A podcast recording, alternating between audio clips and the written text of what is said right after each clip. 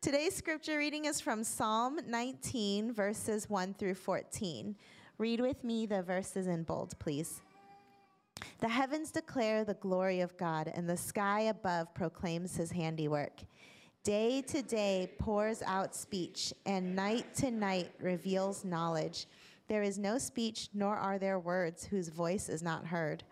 Their voice goes out through all the earth, and their words to the ends of the world.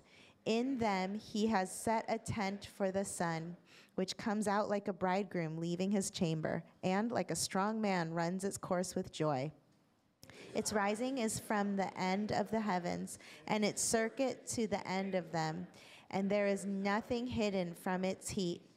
The law of the Lord is perfect, reviving the soul. The testimony of the Lord is sure, making wise the simple. The precepts of the Lord are right rejoicing the heart. The commandment of the Lord is pure, enlightening the eyes. The fear of the Lord is clean, enduring forever. The rules of the Lord are true and righteous altogether. More to be desired are they than gold, even much fine gold, sweeter also than honey and drippings of the honeycomb. Moreover, by them is your servant warned. In keeping them, there is great reward. Who can discern his errors? Declare me innocent from hidden faults. Keep back your servant also from presumptuous sins. Let them not have dominion over me. Then I shall be blameless and innocent of great transgression. Let the words of my mouth and the meditation of my heart be acceptable in your sight O Lord, my rock and my redeemer. This is the word of the Lord. Thanks be to God.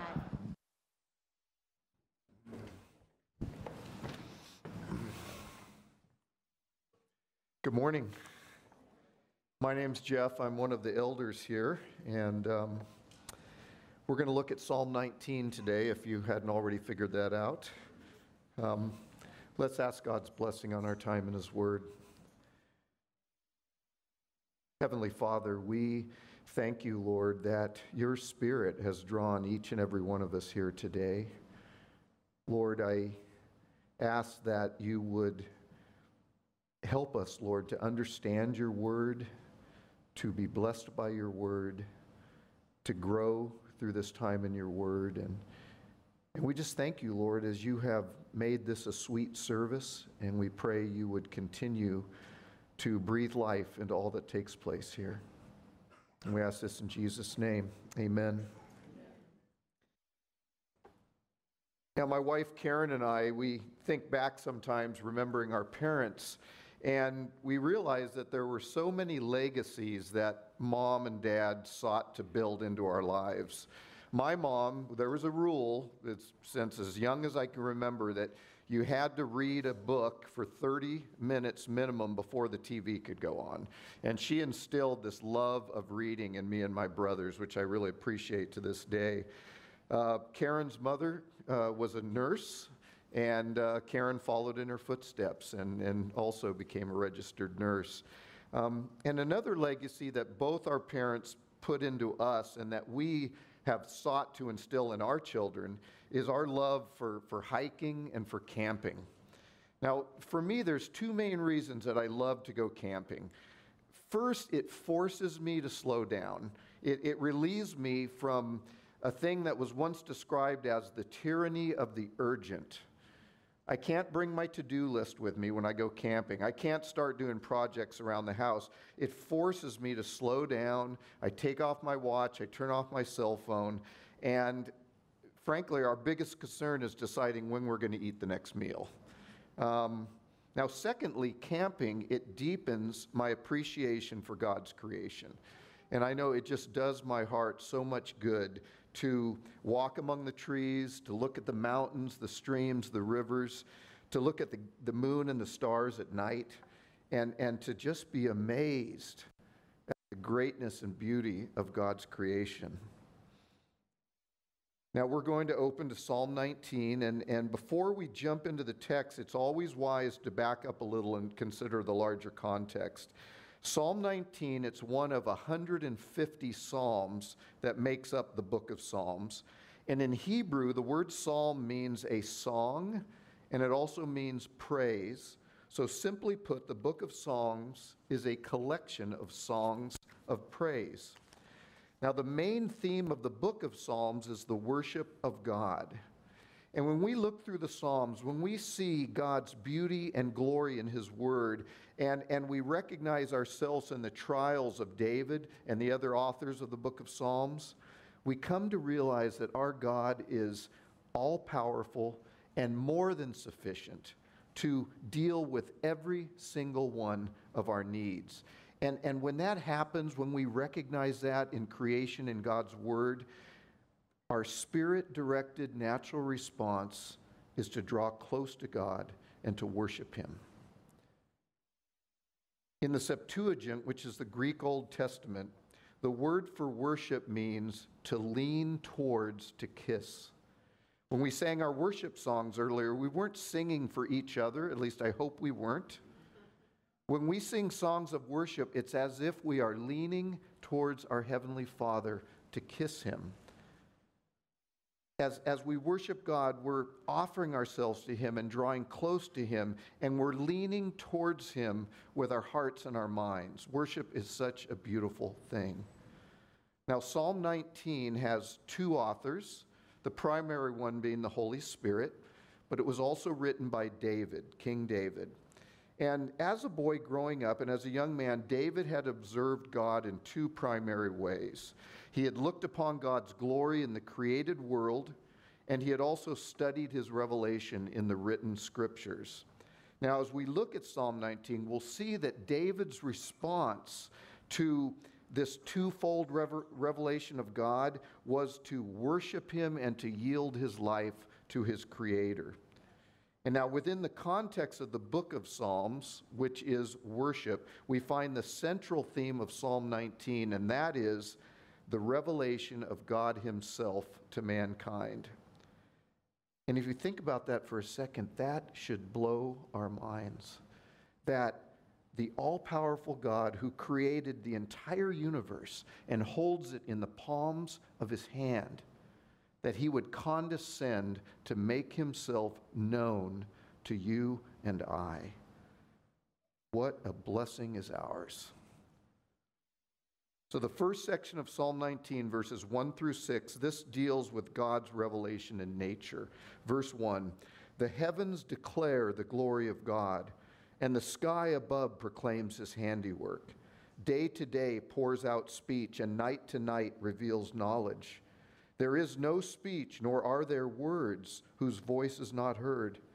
Their voice goes out through all the earth, and their words to the end of the world. In them he has set a tent for the sun, which comes out like a bridegroom leaving his chamber, and like a strong man runs its course with joy. Its rising is from the end of the heavens, and its circuit to the end of them, and there is nothing hidden from its heat.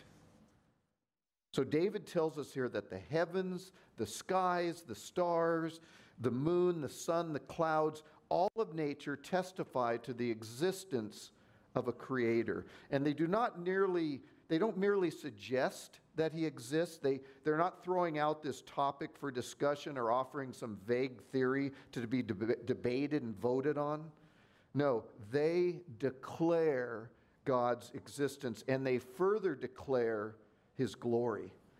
So David realized that if the plants and stars and the sun are so glorious, then their creator must be even more glorious. So, what was it in David's life that led him to write these first six verses of Psalm 19? Now, one factor must have been that David was a shepherd throughout much of his youth. And as he watched over the flock of sheep he was responsible for, David was constantly searching the plains of Israel for green pastures and sufficient water. Now, during the day, he would consider the glory of God as he watched the sun travel across the sky. And in describing the sun, David wrote, Its rising is from the end of the heavens, and its circuit to the end of them, and there is nothing hidden from its heat. Now, after a long day of leading his sheep under the hot sun, David, as darkness began to fall, he would lead the flock as a shepherd, he would lead them to a sheepfold where they would be safe for the night. Now, this may have been a shallow cave, it may have been an area encircled by a rock wall. Um, we're not sure, but David would somehow gather those sheep for the night and he would remove his cloak, and this was a sleeveless garment that he wore during the day, and it was made of wool, and he would use that very much like a sleeping bag. And so once he had the sheep secured, David would then lay across the opening to that sheepfold to protect his flock. And you think about it, picture him, darkness has fallen, and this glorious, glistening night sky is above him. And David, as he's drifting off to sleep, he's, he's looking at the glistening of the Milky Way. He's looking at the moon and the stars, and, and he's contemplating, My God, your creation is so magnificent. Thank you, Lord. And he's just contemplating the majesty and the glory of God. And David, as he did this, as he looked at God's glory during the day and during the night, he learned three main characteristics of God's revelation in nature. First, David saw that this revelation is continuous. Verse 2 tells us day to day pours out speech, and night to night reveals knowledge. There's not an intermittent revelation as if God displays his reality one week and then he hides from us the next. Psalm 19 tells us that there has never been a moment in the history of the human race, day or night, when the heavens and earth were not testifying to the existence of God. We also see in verse 2 that God's revelation is abundant. David writes that the creation pours out speech and reveals knowledge. God's revelation of himself, it's not hidden from men. God is not merely dropping hints about himself. The Hebrew word used here means to gush forth. David is painting this image of a, of a gushing spring that is flooding, flooding the earth with a sermon of God's existence and God's glory. And thirdly, this continuous and abundant knowledge, it's universal. Verse 3 and 4 There is no speech, nor are there words whose voice is not heard. Their voice goes out through all the earth, and their words to the end of the world. Every man and woman who has ever lived has sensed this silent sermon of God in his creation. The Apostle Paul, he speaks of this in chapter 1 of the book of Romans, beginning in verse 19. For what can be known about God is plain to them, because God has shown it to them. For his invisible attributes, namely his eternal power and divine nature, have been clearly perceived ever since the creation of the world in the things that have been made, so they are without excuse. So God has revealed himself in nature to all men and women. And this revelation, it is continuous, it is abundant, and it's universal. And it's, it's this silent sermon that is preached all day, every day. And nature, it's constantly declaring to every human being in every language there is a God, there is a God, there is a God, and that God is glorious. On Christmas Eve in 1968, Apollo 8, it was the first manned mission to the moon, and it had entered lunar orbit and it began its journey around the back side, around the dark side of the moon. And there were several minutes of tension as the mission controllers, they're waiting for the communications to be re- reestablished when the spacecraft would finally come out from behind the moon. And as Apollo 8 began to reemerge, the three astronauts, they saw an absolutely incredible sight. They were looking at something that no human being had ever seen before. As they watched the Earth rise above the horizon of the moon, the astronauts took this photo. And after witnessing this Earthrise, the crew, they held a live broadcast that some half a billion people who were watching back on Earth tuned into. And after briefly describing the desolation and the bleakness of the lunar landscape, the astronauts spoke the following words In the beginning, God created the heaven and the earth. And the earth was without form and void, and darkness was upon the face of the deep. And the Spirit of God moved upon the face of the waters, and God said, Let there be light. And there was light. And they went on to, to finish reading the first 10 chapters of the book of Genesis. I'm sorry, first 10 verses of the book of Genesis. that would have been a long reading. But I find it very revealing that these astronauts, when they witnessed the Earth rise, they did not boast about their personal accomplishment. They didn't sing the praises of NASA and all the people that had worked together to pull off this incredible technological feat, but rather, as they emerged from the dark side of the moon, they looked upon their home planet rising in the distance, and their hearts and minds were lifted towards their Creator.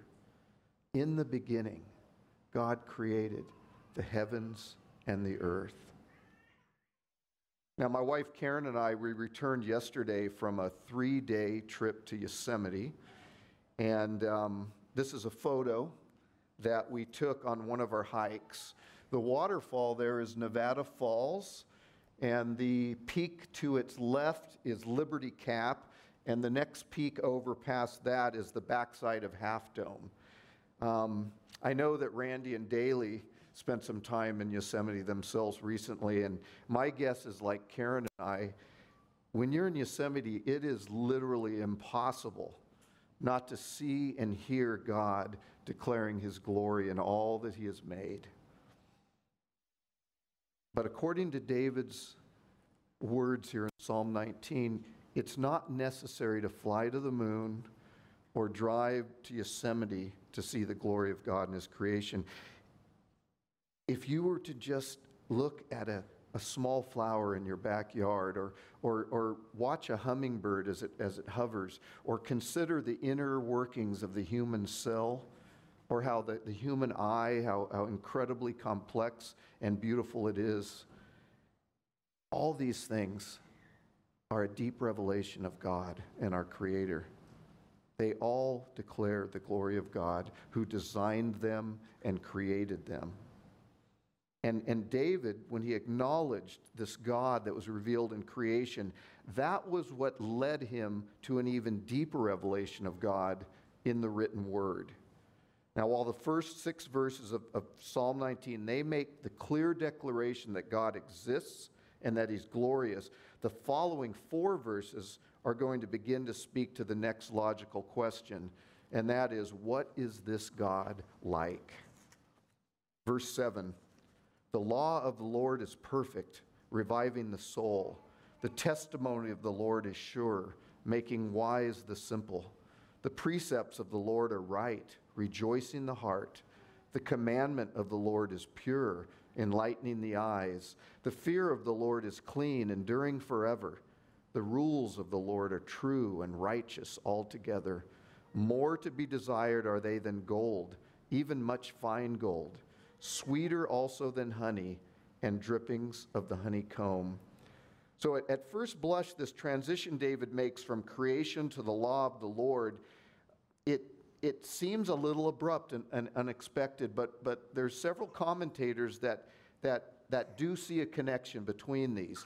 Back in verse 6, David finishes a section of the psalm on creation by describing the sun, and he wraps up by saying, its circuit to the end of them, and there is nothing hidden from its heat. Now, we might think at this point, what does the heat of the sun have to do with God's word? Well, C.S. Lewis, he was a, a British theologian and scholar, and he was reflecting on Psalm 19, and he imagines this young shepherd, David, working under the glare of the scorching Middle Eastern sun and experiencing, as David recalls in verse 6, that there is nothing hidden from its heat. Lewis writes, quote, as he, David, felt the sun, perhaps in the desert, searching out, searching him out in every nook of shade where he attempted to hide from it, so he feels the law searching out all the hiding places of his soul. The searching and cleansing sun becomes an image of the searching and cleansing law.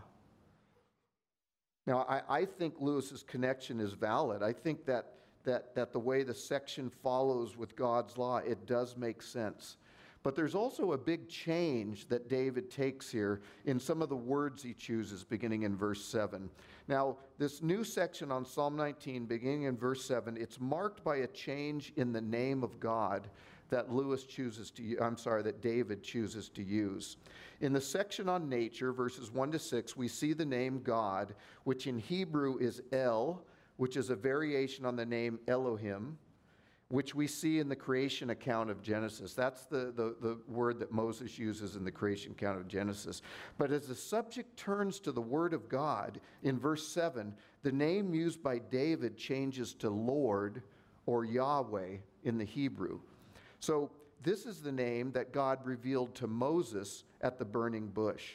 So while Elohim points to God's creative powers, Yahweh refers more to God's desire to share a personal, intimate relationship with the people he has created.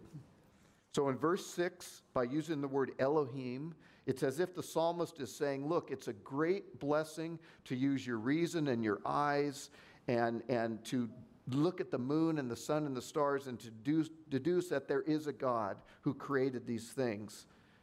But the creation is not enough if you want to find out who this God is and what he offers us in his gospel. To find out how to enter into a covenant relationship with this creator, you need to go to the law. You need to open the word of God that he has revealed. You must turn to the scriptures. So let's read again verses 7 through 10. The law of the Lord is perfect, reviving the soul. The testimony of the Lord is sure, making wise the simple. The precepts of the Lord are right, rejoicing the heart. The commandment of the Lord is pure, enlightening the eyes. The fear of the Lord is clean, enduring forever. The rules of the Lord are true and righteous altogether. More to be desired are they than gold, even much fine gold sweeter also than honey and drippings of the honeycomb. Do you think David is trying to tell us something here? David has discovered that the Word of God is absolutely essential to his life. And he writes that there is great blessing for those who study it and follow God's Word. David tells us that God's precepts are right, his words are true, and as such, they give joy to our hearts. His commands are radiant, they illuminate the path that God would have us follow. And he assures us that there's great re- reward for those who walk in simple obedience to God's word. Scripture does more than lead us to Christ in the gospel. Scripture is also critical in our sanctification. Time in God's word is the primary way that we grow and become more like our Savior. And notice in verse 10, David gives us an editorial of sorts as he provides a personal evaluation of what the Word of God has come to mean to him. David writes, God's Word, more to be desired are they than gold, even much fine gold, sweeter also than honey and drippings of the honeycomb. So David had been exposed to the Word of God at an early age, which is very common for young Jewish children in those days. And the teachers that he had, they had a very interesting way of communicating to young Jewish children the preciousness of the scriptures. When David was learning the Word of God as a boy, there's an old Jewish custom that most likely he was exposed to. When first beginning to study the God's Word, David was taken to a teacher's house where he was given a slate with passages of Scripture written on it. But the rabbi, the teacher, would then smear that slate with honey, cover it with honey, and then he would have David take a pen and trace the words of Scripture on that slate. And what little boy would not take that pen and lick that honey off the pen as he's scraping over the words of Scripture? I mean, it's beautiful. The teacher is driving home the point that God's word is not only precious and essential, that as, but that as we study the scriptures, it will have a sweet, sweet effect on our lives. Now, in verse 11, we, we began, we were going to begin the third and final section of Psalm 19. So, David had studied nature and recognized the awesome and infinite power of the Creator God. He'd also feasted on God's written word, and, and the scriptures had become very precious to his heart and mind. Now, beginning in verse 11, we see how David responds to this twofold revelation. Verse 11 Moreover, by them is your servant warned. In keeping them, there is great reward. Who can discern his errors? Declare me innocent from hidden faults. Keep back your servant also from pr- presumptuous sins. Let them not have dominion over me. Then I shall be blameless and innocent of great transgression. Let the words of my mouth and the meditations of my heart be acceptable in your sight, O Lord, my rock and my redeemer. So, for the first time in Psalm 19, we hear David mentioning himself. And we see here an example of the proper way that any human should respond when he or she gazes upon God's glory in, in his creation and in his word. David clearly here, he recognizes the infinite gulf between him and his creator. It's, it's as if David is saying, There is a God, and I'm not him. And, and this God that is altogether glorious, I've got a little issue here because I'm inglorious and I'm sinful. And David falls on the mercy and grace of God. In the eighth psalm, we see another example of David's response as he contemplates the, the glory of God in the created realm. Psalm 8, beginning in verse 3 When I look at your heavens, the work of your fingers, the moon and the stars which you have set in place, what is man that you are mindful of him? The Son of Man that you care for him. David realizes that this all powerful God that he's seen in creation is a personal God as well, a personal God of grace and mercy who cares for him. Now, back in Psalm 19 here, we see that David, he's very candid about what God has shown him about himself. Who can discern his errors? Declare me innocent from hidden faults. Keep back your servant also from presumptuous sins. Let them not have dominion over me. Then I shall be blameless and innocent of great transgression. So, David, he doesn't try to explain away his true self. He reminds me a little of the tax collector in, in Luke 18 who said simply, God have mercy on me, a sinner. And, and in our thin skinned therapeutic culture, I think David's honest self assessment, I find it very refreshing, to say the least. But he also knows that our God is a God of grace and mercy. He asks God to forgive him and help him defeat sin in his life. And notice David, he, he doesn't say that he's somehow going to pull himself up by his bootstraps and make himself innocent and perfect. No, David asked God to declare me innocent from hidden faults. Then he will be blameless and innocent of great transgressions. If you're tracking here, you may be asking the same question I'm struggling with How can I ever hope to be blameless and innocent of great transgression? I fell far from that tree many years ago, and I suspect you did as well. I'm anything but innocent and perfect. But again, David asked God to declare him innocent from his hidden faults. David is thinking forward to his Messiah. He's looking forward to the Lamb of God who would come and take away the sin of the world. And it's only through faith in the Son of God who took on human flesh and walked this earth some 2,000 years ago that any of us will ever stand before God and be declared blameless and innocent of our sin. It will never, ever be our own righteousness that saves us, but rather the perfect righteousness of Jesus Christ. When we place our faith in Jesus Christ, the Son of God, when we embrace Him and we believe that, that He lived the perfectly sinless life that none of us can live, and that He was mocked and spit upon, and nailed to a cross where he hung with our sin upon him and he died and he was buried. And that on the third day he rose from the dead and ascended to his Father, where he sits even now at his right hand, interceding for his adopted children. When we embrace those truths of the gospel and we put our trust in Jesus Christ, we are adopted into God's eternal family. And the big change is do we suddenly become perfect ourselves? No, we don't.